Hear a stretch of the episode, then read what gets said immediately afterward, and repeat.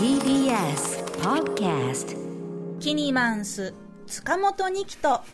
農場桃子がお届けしている明日のカレッジこれも一応短歌になりましたかね？すいません。ちょっと今日はなんかいろいろ、自分の名前がこんなに短歌に合うと思ってなかったからね。はい、えー、この時間はネクスターズルームでございます。今日のネクスターは、えー、SNS で短歌がバズり、第一歌手水上バス浅草行きが短歌手としては異例の1万部を超えるなど、今話題の歌人、岡本真帆さんがリモートでご登場してくださってます。岡本さん、よろしくお願いします。よろしくお願いします。よろしくお願いします。はい、あのお願いします。岡本さんの短歌、まあ、私も多分、あの、その他ね、大勢の方々と一緒に、こう、ツイッターでなんかすごいバズってる短歌が、すごくこう、おしゃれっていうか、可愛くて、で、なんか、ちょっとこう、くすっと笑えるし、で、たまにちょっとこう、なんか、色っぽさをね、うん、感じさせるような、うん、そんな、あの、不思議というか、すごく新鮮で、あの、まあ、今風で言うと、分かりみの、あの、深い短歌がすごい気になってたら、まあ、岡本さんという方がいらっしゃるってことを知ったんですけれど、今回、あの、岡本さんのこちらの第一歌集、水上バス浅草行き、私と農場さんでこう読ませていただきまして、いろいろね、こう、放送前にこう、キャッキャキャッキャ、うふうふ、うふうふしながらね、あの、どれをね、ちょっと一人一首ずつ、あの、選ばせてっていうか、まあ、僭越ながら読ませていただこうかなと思ってたんですけれど、早速ですが、岡本さん、はい、私たちの favorite 一首をよろしいでしょうか、こちらから。はい、お願いいたします。はい、じゃあ、どうしようか？じゃあ、私から。はい。パスワードの中に犬の名、え、ごめんなさい。パスワード、パスワードの中に犬の名住まわせて打ち込むたびに君に会いたい。うん。いや、いいですか、感想。一瞬、ちょっとこう、ぐっとさ、染み込ませるっていうの？はい。な、なんで農場さんこれが好きと思ったんですか？えー、最後の、確かに、いや、パスワードの名前に犬の名前とか、か好きな芸能人の名前とか入れてたなって思って。うん、で、最後、その、君に会いたいって、うん、多分これ犬のことを言ってるのかなというふうに私は思ったんですけど、うん、あの、あ、わかるなっていうふうに思ったし、ちょっと可愛いなと思ってこれを選びました。まあその、おそらくもう会えないね、犬なんだけれど、その、住まわせてっていうところが面白いですよね。パスワードの中に犬の名住まわせてですか、はい。あの、岡本さん、この一種についてちょっと解説をいただいてもよろしいでしょうか？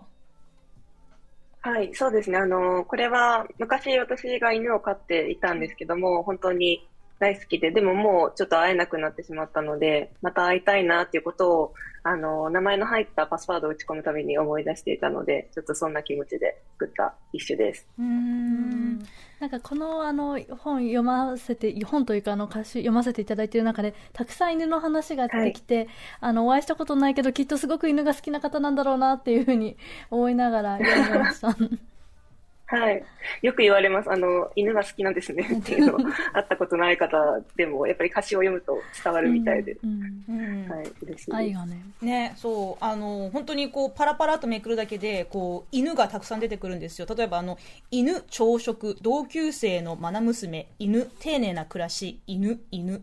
っていうのも、なんか、これで成り立つのやっぱさすがだねっていう話をしてた、うん、私からはね、ちょっと私がちょっとこれ、すごい、あの、どういう心境でこれを読んだのかなってちょっとね、気になったのがこちらでございます。思い切り、ダブルロールを抱きしめて、私の夜を私が歩く。これあの、ダブルロールってトイレットペーパーのことですか？そうです。はい。あの、夜にトイレットペーパー切らして買いに行かなきゃ。で、帰り道にこう、まあ、ダブルロールのちょっとこう、まあ、取っ手がついてないやつ多分、こう、なんか、もう抱えて持ち帰るしかない中で、私の夜を私が歩くって、なんかこう、力強さというか、うんうん、なんかこう、うん、エンパワーメントって言ったら変だけど、トイレットペーパーでエンパワーメントどういうことって思うんですけど、うんうん、岡本さん、これはどういう気持ちで読まれたんですか？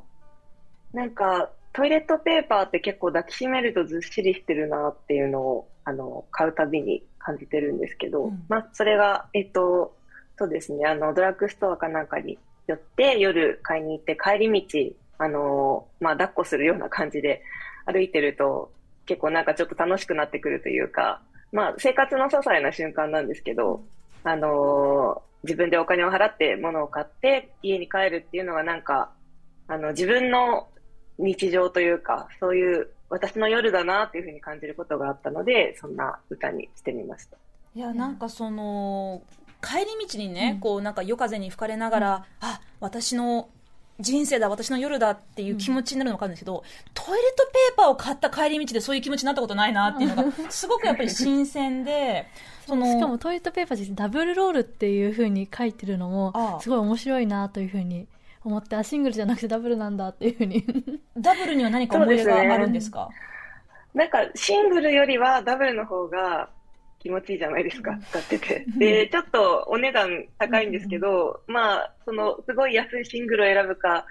ちょっといいダブルロールを選ぶかの時に、いや、やっぱりいい方がいいなって思い切って買っちゃうみたいな、なんかそういう気持ちとかも入ってるのかなと思います。かとうとう私もダブルロールを堂々と買えるようになったかってこう噛み締めてる気持ちもあったのかもしれませんね。そうですね。はい。えー、岡本さんにとってこういう、まあ本当にもう暮らしとかね、まあその大好きなワンちゃんの話とか、あのー、暮らしの中のこう料理とか、うん、ちょっとした風景とか、あの、思い人への、えー、何かのこう気持ちとかっていうのって、自然に五七五七として湧き上がってくるものなんですか？いや、えっ、ー、と、そうですね。なんか、すぐに五七五七七の形で思いつくっていうことはなかなかなくて、なんかこういう瞬間を大事にしたいなとか短歌にしたいなって思った時に、まず箇条書きとかであのスマホのメモ帳とかにメモしてる感じなんですけど、まあそれがちょっと5音とか7音が入ってるっていうことはありますね。それを後で五七五七七にどうしたらなっていくかなっていうふうに調整していくっていうのを作るときはやっています。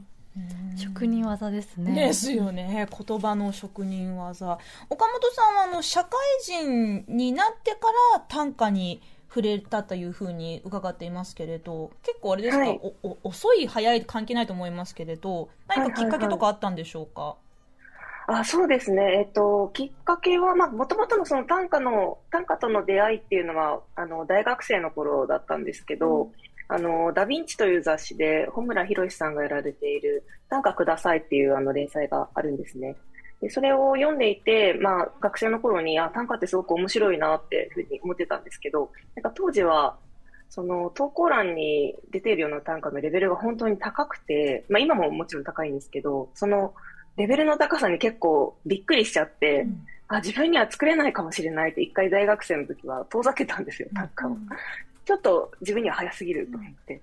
で、あのー、しばらくその、読むことも作ることもやってなかったんですけど、社会人になって、あの、広告の制作会社に、あの、入社したんですけれども、仕事をやっていく中で、あ、自分にも、あの、短歌っていうものが作れるかもしれないって、あの仕事をする中で思うようになって、そこからちょっと歌詞を買ってみたりっていうふうにして、あの今に至るという感じですかね。うん、まあ、今に至るっていう簡単におっしゃいますけれど、あの、そまあ、その過程でね、あの、まあ、歌集を出されて、ツイッターでもすごくバズったりして、はい、えー、というところありますけれど、はい、なんでしょうね、あのこの、まあ、ツイッターとかでこうバズった際、まあ、これも多分、あの、ご本のね、あの、帯にもかあの書かれている、載っている、多分おそらく、あのあ、これ聞いたことある読んだことあるなって思う方もいると思うんですけれど、えー、本当に私でいいの？ズボラだし、傘もこんなにたくさんあるし、これ私初めて読んだ時、なんだろう、こう、おそらく、まあ、想像なんですけれど、なんかこう自分のことを、あの、好いてくれる、えー、あい、まあ、方が現れて、で、え、でも私こんなだよって、で、なんかこう、恥ずかしくて、あの、その行為を、なんか本当に信じていいのか受け止めていいのかって、こう、なんか迷いながら、でも私、傘こんなにあるし、っていう、なんかそこの、なんかそこって思うんだけど、うん、あ、でもなんかそういうところでこう自分の自信のなさとかが、なんかこう出てくるなって、ちょっと共感してしまったんですよね。結構岡本さんにとっては思い入れのあるいろんなあのあれですか個人的なエピソードが詰まってるものなんでしょうか？そうですね。この歌集の中には、あの、実際に私自身が経験したこともありますし、まあ、経験してないけど想像で作ったものもあるんですけど、やっぱり、あの、普段短歌を作る上で、結構、その忘れたくない瞬間とか、覚えておきたいなっていう、本当に些細なことに結構興味が向きがちなところがあるので、そういう、あの日常の些細な瞬間っていうのが詰まった一冊にはなっているのかなと思います。うん、でこれのねあの上の句その本当に私でいいのっていうところだけでなんかこうこれは自発的だったのかちょっと分かんないんですけどこういろんな人がツイッターであのそのズボラだしの続きになんかこう自分なりのズボラなところをあの短歌にするっていうのがすごくバズっててこれって自発的に始まったものなんですかね、いや、えっ、ー、と、最初はですね、あの、短歌クラスターというか短歌をやってる界隈の友人たちが、あの、遊びで、なんか、あの、大喜利をしていて、うん、本当に私でいいのズボラだしまでは固定で、うん、その、下の句の七七をちょっと変えてみるみたいな遊びをしている時があって、なんかそれが、その、仲間内ですごい盛り上がってたので、あなんかずるいな、私を差し置いてみたいなことを思って。なんか、じゃあ私も参加してみようかなと思って、作ったのが、あの、本当に私でいいのつぶらだし、凍ったいくら、風呂で溶かすしっていう、あの、冷凍いくらを風呂で解凍するっていうのをちょっと、写真もつついてあの、ね、投稿されてたのがすごく印象的でした。ちなみにこれはあの、はい、岡本さんがこうツイツイッターの民に対するちょっとこうあの抵抗意識でこうあえてお風呂で冷凍いくらを解凍したんですかそれとも本当に日常的にお風呂のお湯で冷凍いくら解凍されてるんですか？えっとあの写真はそのネタをやるためにやったわけではなくて、その半年前ぐらいに本当に、あの、急いでいくら回答しなきゃっていう時に、すごい、ひらめいちゃって、やってまあ、確かにね、こう、あの、お湯をわ、鍋で沸かすっていう手間を省くために、あ、そういえばお風呂もう沸いてるじゃんっていう。そう、やはりこう、歌人ならではの発想力、着眼点って。ならではかどうかちょっとわかんないんですけど、そうですね。いや面白い。あとあれですよね。私もう一つあのすごい SNS で見て印象的だったのがあの、はい、今年の夏にあのこの平日の明るいうちからビール飲むごらんよビールこれが夏だよっていう歌にあの合わせてハッシュタグごらんよビールこれが夏だよっていうので、うん、もういろんなもうひたすら昼間からビール飲むめちゃいい写真集みたいな のがタイムラインにこうね、はい。はい、並んでていやもうこれ見てるだけで幸せだなっていうふうに思ったんですけどこれも別に SNS で流行るだろうなってところまでは想定していなくて作ったけれどもそういう形になったんですかね？えっ、ー、と、そうですね。あの、短歌自体はまず、本当に私自身が昼間にお酒を飲んでいて気持ちよかったっていう原体験から作ったものだったんですけど、なんかそれが、あの、ツイッター上でもすごく愛されているなっていうのが伝わってきたんですね。で、ハッシュタグはもともとなかったんですけど、あの短歌をつぶやきながら、そのビールの写真をあげる人とかって結構出てきていたので、なんかもっとこの景色がたくさん見たいなと思って、じゃあこのハッシュタグよかったら使ってくださいっていうふうに、まあ、私の方から提案したところ、いろんな人が結果的に使ってくださるということがありました。そうだったんですね。いや、本当にちょっと、はい、あの、聞いてる皆さんにも、ツイッターで、ご覧よビール、これが夏だよって調べてほしいんですけど、なんか、ね、幸せになるんですよ。本当にあの、まあ、今年の7月、8月ぐらいにね、たくさんの、まあ、あの、まあ、ビー、まあ、バーベキュー行ってたり、ちょっとこう、あの、どこかね、あの、こう、などこかな、まあ、あの、海に行ってるとか、どこか河原でバピクニックしてるとか、野球観戦に行ってるとかっていうところで、こう、ビールの写真を写し込んでる方々がね、うん、ハッシュタグご覧よ、ビール、これが夏だよって、なんかそこでこ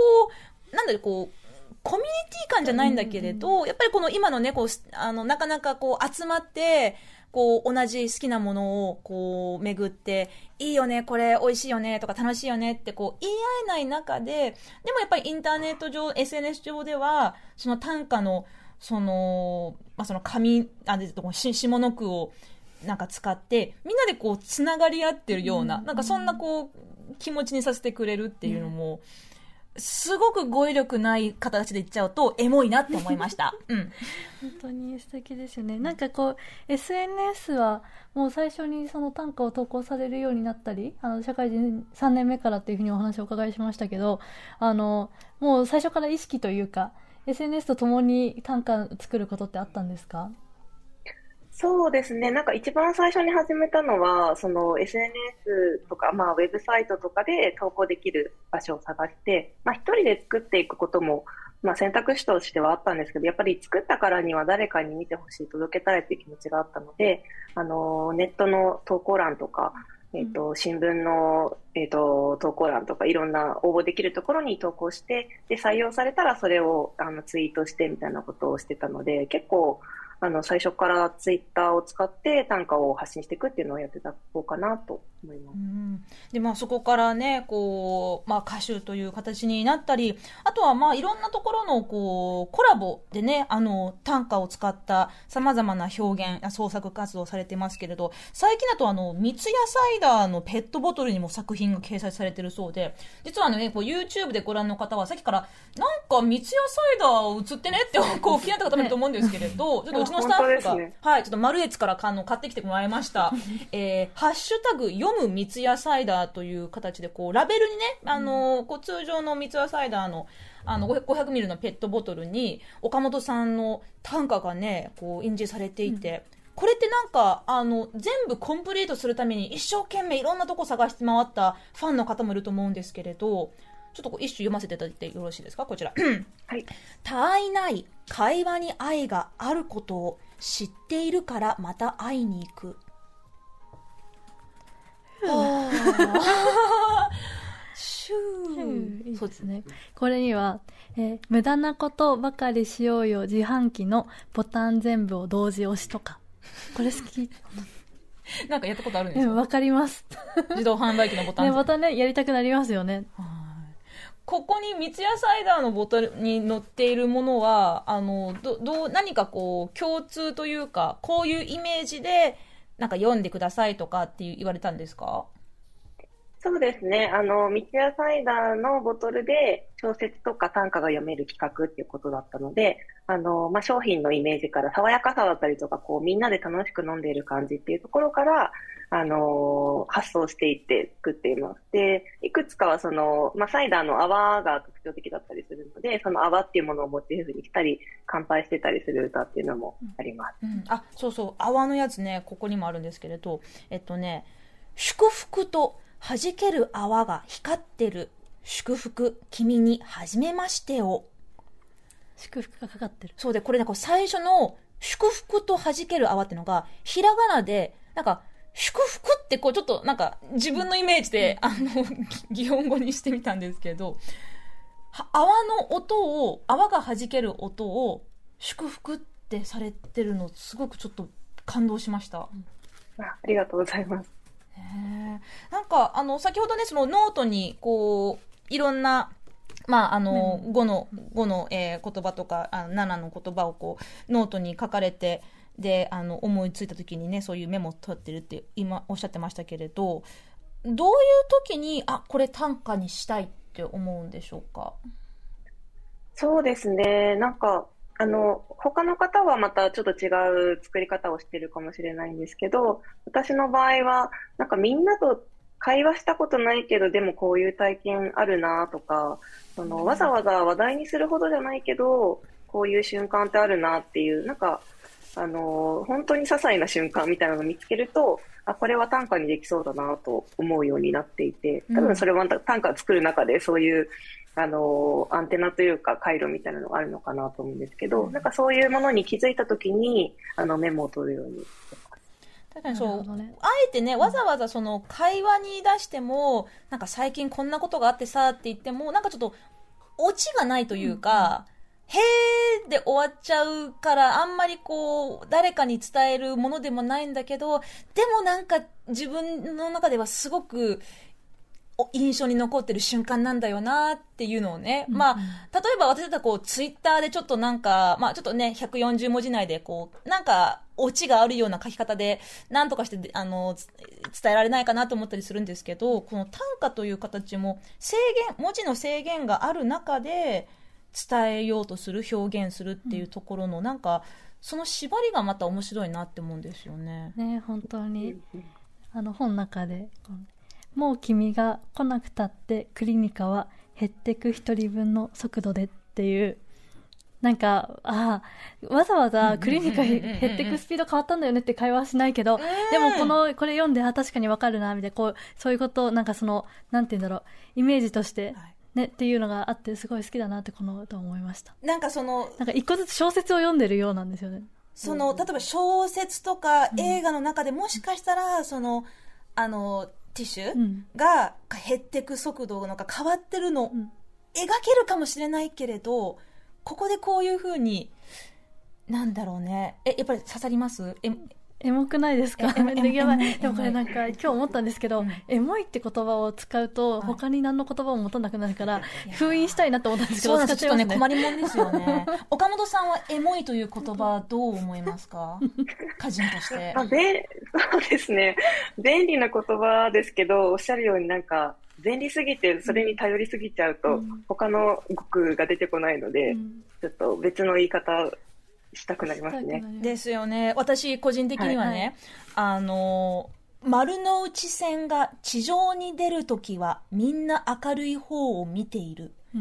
っていう、これ、まあ、丸の内線乗ったことある方はわかるかもしれませんけど、うん、あの、四谷駅でね、一瞬、その、ここだけこう、地上に上がるんですよ、丸の内線って。ち、基本的にメトロだから地下なんだけど、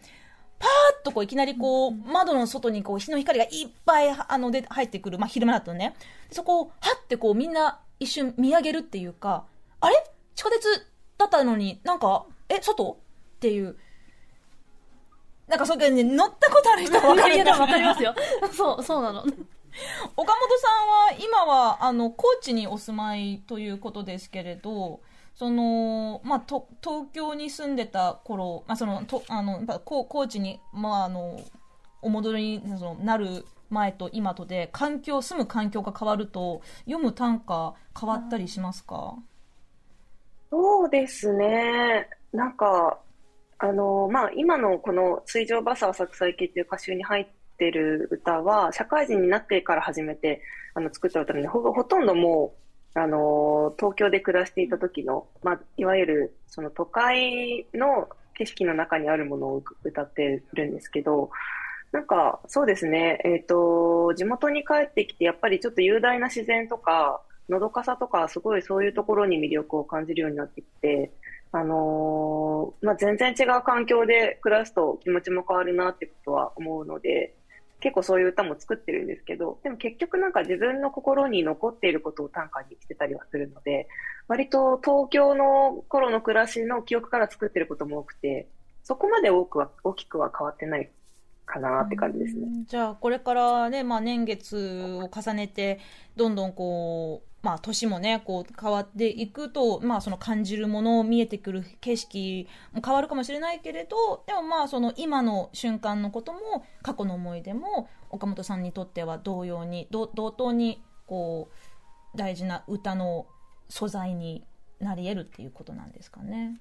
そうですね。今でも過去でもやっぱり、あの、忘れたくないなと思う瞬間を、あの、歌にしていて、やっぱりその、なくても生きていけるものだと思うんですけど、その短歌とかって。でもそういう、なくても生きていけるものにこそ救われているなっていうことを思うので、やっぱり忘れたくない瞬間っていうのをこれからもこういうふうに歌にしたいなっていうのは思って。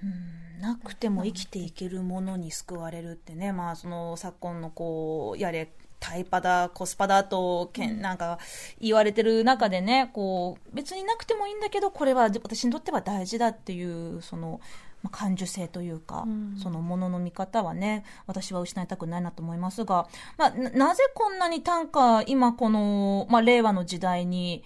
えー、また人気が再発していると思いますか？そうですね。まあ、ツイッターとかインスタグラムとかやっぱり SNS がそもそもそのやっぱり限られた文字数の中で表現するメディアだったりするので、短歌っていうあの定型のものともすごく相性がいいのかなと思いますし、今やっぱりその口語の、えっと、口語、普段使う言葉、話し言葉で短歌を作る人たちっていうのはすごく増えているので、うん、まあ、あの、つぶやく感覚でツイートするように、えー、短歌を作り始めるっていう人もやっぱり増えてるのかなっていう感じはしますね。うん、なんかこう、国語とか古文の歴史でね、こう、あの、授業で短歌とかこういうのをね、勉強したかもしれませんけれど、それと比べるとすごいこう、うん、親近感が持てるというかね、あ、私と、私、私でもなんか分かるとか感じること、共感できるものだなっていうと、ちょっとね、入りたくなりますよね、この世界に。うん、作ってみたくなりますよね。うん、で、まあ、このね、明日のカレッジでは毎週月曜日の11時台に、ちょっといいこと短歌という短歌コーナーを設けてるんですけれど、本当にもういろんな方々からいろんな、あのー、素晴らしい短歌をね、毎週いただいてるんですけれど、なんか私も短歌作ってみたいけど、でも、なんか難しそうとか、こう、うまい句ができなかったらどうしようって思ってる方に、何か考え方やアドバイスなど、え、いただければと思うんですが。